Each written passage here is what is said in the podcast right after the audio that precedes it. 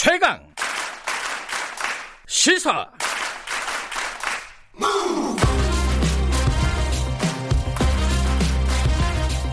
지금 여러분께서는 김경래 기자의 최강 시사를 듣고 계십니다.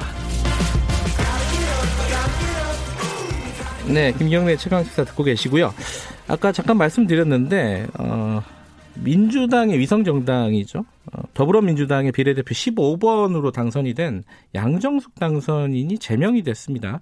이게 이제 부동산 투기 뭐 투기라고 할 수 있겠죠. 그 어, 타, 세금 탈루 의혹 이런 것들 뭐 차명 거래 의혹 뭐 여러 가지들이 좀 겹쳐 있습니다. 어, 정수정확에 관련된 뭐 거짓말 의혹도 좀 있고요. 어, 당에서는 이제 자진 사퇴를 권유를 했다고 하는데 본인은 거절을 했고 그래서 제명이 된 상태입니다. 버티는 것 같고요. 지금 분위기는 이 사건 제일 처음 보도한 KBS 정성호 기자와 함께 사건의 전말을 좀 들어보는 시간 가져보겠습니다. 정성호 기자 스튜디오에 나와 계십니다. 안녕하세요. 안녕하세요.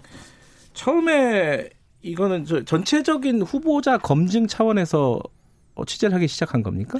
네, 그렇습니다. 21대 총선 앞두고 비례 후보들 예. 검증해 보자 이런 취지로 이제 여러 후보들을 살펴봤었는데요. 네. 이제 그 가운데 이 더불어시민당 15번 당시 음. 비례 양정숙 변호사 재산 내역을 보게 됐고요. 네. 근데 이제 이분 같은 경우에는 20대 총선, 21대 총선 그리고 지난해 국가인권위 비상임위원회 이제 임명되면서 제출한 재산 내역이 있었는데요. 음흠. 요 내역들 종합적으로 보다 보니까 4년 만에 재산이 92억 원으로 늘었는데 그러니까 43억 원이 늘어났더라고요. 있고요.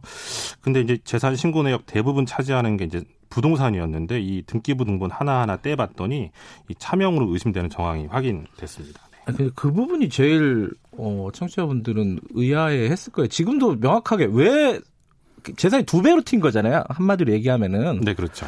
어떻게 재산이 이렇게 많이 들 수가 있죠? 4년 만에? 아, 저희도 이제 이해가 되지 않아서 예. 등기부 등본을 하나하나 살펴봤는데, 예. 어, 그러니까 20대 총선과 21대 총선 이 사이에는 이 재산 신고 내역이 일부 달라진 게 있었습니다. 어. 이제 그 중에 이제 보면 이 양 당선인이 그 남동생하고 함께 산 뭐 대표적으로 예. 그 서울 송파동 건물하고 대치동 아파트가 있었는데요. 네. 이산 시점은 2005년이었습니다. 먼저 이 송파동 건물 같은 경우에는 양 당선인과 이 남동생 그리고 송모 씨라는 제 3자 이렇게 세 명이 공동으로 매수했고요. 이건 현재까지 보유 중이고 그 다음에 이제 대치동 아파트 같은 경우에도 2005년 초에 양정숙 당선인이 남동생과 이렇게 반반 지분으로 나눠서 매, 음. 매수하게 되거든요. 네. 당시 매수가 13억 5천만 원이었는데 그리고 나서 이제 2016년도에 한 18억 원 정도의 이 아파트를 파는데 이 두 건에 대해서 이 남동생 명의를 가져다가 양 당선인이 차명으로 산 게 아닐까 이런 이제 의혹이 제기된 거였고요. 그러니까 송파동 대치동 부동산은 남동생하고 같이 산 거고 네네. 그죠? 그리고 용산 오피스텔은 여동생 명의로 산 건데. 네. 근데 그게 차명이라고 의심되는 특별 왜냐면은 형제 자매들끼리 같이 살 수도 있는 거잖아요. 그쵸? 차명이라고 의심할 수 있는 근거는 뭐 뭐예요? 아, 여기서 또 다른 아파트를 한번 언급해야 될 것 같은데요. 그래요? 이게 보통 어. 양 당선인이 사남매거든요. 예.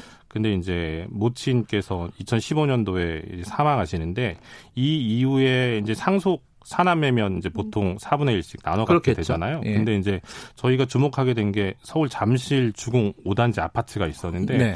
이건 같은 경우에는 양 당선인 혼자 이제 상속을 받더라고요. 음, 네. 그래서 이제 가족들한테 좀 물었더니 우리들은 잘 모른다. 뭐 이런 식으로 답변을 네. 회피하고 해서 저희가 이제 점점 더 이제 취재를 할 수밖에 없었죠. 네. 어, 그 그거는 상속을 받아 가지고 본인이 단독으로 상속을 받은 거예요? 결과적으로는? 네, 그렇죠. 네. 어. 어머니 명의로 샀다가 이제 음. 양정숙 당선인 혼자서만 단독 음. 상속을 음. 받게 된 거예요. 왜 동생들은 몰라요, 그거를? 동생들은 뭐 저희가 여러 번 만나고 뭐 예. 얘기했는데 이제 진술들이 엇갈리고 해서 예. 딱 이거다라고 말씀드리기는 어렵긴 한데요. 음. 음 그이 양 당선인의 남동생이 예. 이제 민주당에 나와서 진술을 한 적이 있었는데요. 예. 이때 이제 여러 가지 진술을 했었는데 예. 이제 이때 양 당선인이 세금 탈루를 위해서 뭐 명의 신탁을 했다. 그러면서 음. 방금 말씀드린 이 잠실 주공 5단지 아파트도 처음부터 이제 큰 누나인 양 당선인이 샀는데 음. 어머니가 이제 돌아가신 뒤에 자기가 샀으니까 자기가 가져간 거다 뭐 이런 취지로 얘기한 적이 있습니다. 그러니까 자기는 이름만 빌려줬다. 네, 그렇죠. 근데 이름만 빌려줬다면은 그러면 어찌 그건 불법이긴 한데 네네. 형제들끼리 뭐 사이는 좋았다는 거잖아요. 이름을 빌려줄 정도로 이런 큰 돈을 거래할 때. 근데 왜 지금 이, 이 동생분은 민주당에 가서 이렇게 또 누나가 잘못했다 이렇게 얘기를 하고 있는 거죠? 만약에 사이가 좋았고 이제 예. 저희들이 이제 가족들을 만나봤거든요. 예. 뭐그 사남매 중에 한 뭐 두 분은 만나고 예. 뭐 아버지도 만나고 했었는데 얘기를 들어보니 사이가 굉장히 안 좋고 서로 얼굴도 안 보는 사이. 중간에 뭔가 틀어졌구나, 그죠?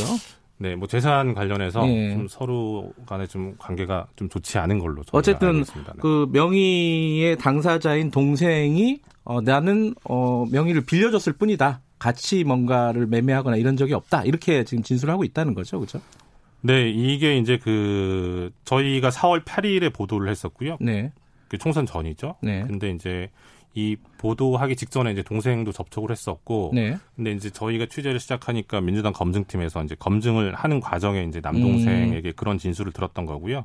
그런데 이제 총선 4월 15일 전인 사흘 전인 네. 4월 12일에 네. 이 남동생을 양정숙 당선 당시 후보자가 설득을 해서 음. 더불어시민당의 뭐 진상조사단이 꾸려졌는데 여기에 이제 대질 조사하는데 동생을 데리고 나옵니다. 아. 근데 이제 여기서는 동생이 앞서 민주당 검증팀에 했던 진술을 180도 다르게 뒤집었어요. 뒤집었습니다. 네. 그래서 뭐 화가 나서 술김에 음. 뭐 이렇게 얘기했다라고 하면서 음. 이제 앞서 했던 진술을 뒤집었거든요. 그러면 결국은 이 진실은 수사로 나, 결과가 나올 수밖에 없는 상황인 거네요. 네, 현재로서는 그 뭐 민주당 검증팀의 조사가 있었고 예. 더불어시민당의 뭐 대질 조사도 예. 있었고 뭐 저희도 뭐 이런 저런 뭐 취재를 했었는데 예. 어좀 여러분들의 말을 종합해 보면 음, 이 양 당선인이 좀 진술이 일관되지 못하고 네. 여러 의혹들에 대해서 100%뭐 해명이 되지 않는다. 예. 어, 순간순간 뭐 좀 거짓말로 일관한다. 뭐 이런 네. 취지로 말씀하시는 복수의 관계자들이 계셨고요. 예. 저희가 보기에도 조금 말을 뭐 순간순간 좀 바꾸는 그런 것들이 많이 눈에 그럼 당에서 고발을 했잖아요. 그죠?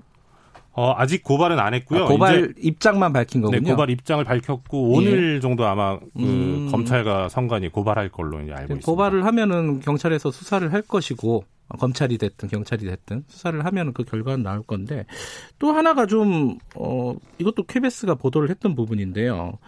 용산의 오피스텔 같은 경우에 여동생 이름으로 매입한 거잖아요. 이거는 어, 양정숙 당선인 본인이 차명으로 매입을 했다라는 근거가 제시된 거지 않습니까? 그 보도를 통해서 어떤 근거인지 좀 얘기를 해주죠. 네, 그렇습니다. 이, 이 건을 좀 얘기할 때 이 용산 오피스텔 관련해서 저희가 네. 양 당선인에게 수차례 문의한 적이 있었거든요. 네. 저희는 사전에 이제 제보를 듣고서 이 관계를 어느 정도 파악은 하고 있었는데 음. 저희도 이제 100% 이제 정확한 그림을 예. 몰랐었는데 네. 양 당선인은 용산 오피스텔을 물으면 그런 적이 없다. 그건 음. 여동생 명의로 돼 있는 거고. 나랑 상관없는 거다. 네, 상관없는 네. 거다. 뭐 이렇게 했는데요. 네. 저희가 이제 좀 뒤늦게 이제 확인이 됐는데 네. 이건 뭐 여동생 소유로 돼 있는 건 맞습니다. 네. 여동생 소유로 돼 있는 건 맞는데요.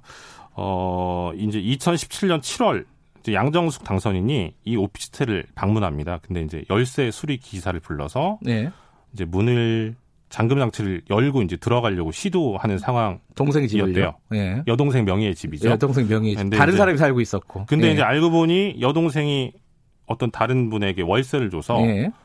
이제 세입자가 살고 있었는데 예. 갑자기 집안에 사람이 있었는데 양탄선인 예. 열쇠업자랑 이제 문을 열고 들어가려고 하니까 안에 있던 사람이 경찰에 신고를 한 거죠. 어허. 주거 침입죄다 뭐 예. 이렇게 해서 근데 이제 이것 때문에 이제 경찰이 조사를 했었는데요. 예. 이 당시에 이제 양 당선인이 경찰에 뭐라고 진술을 했냐면 이거는 내가 분양받은 집인데 팔려고 부동산에 내놨다. 예. 문이 열리지 않아서 그 수리 기사를 불러서 문을 열려고 했다. 뭐 이렇게 진술을 했고요.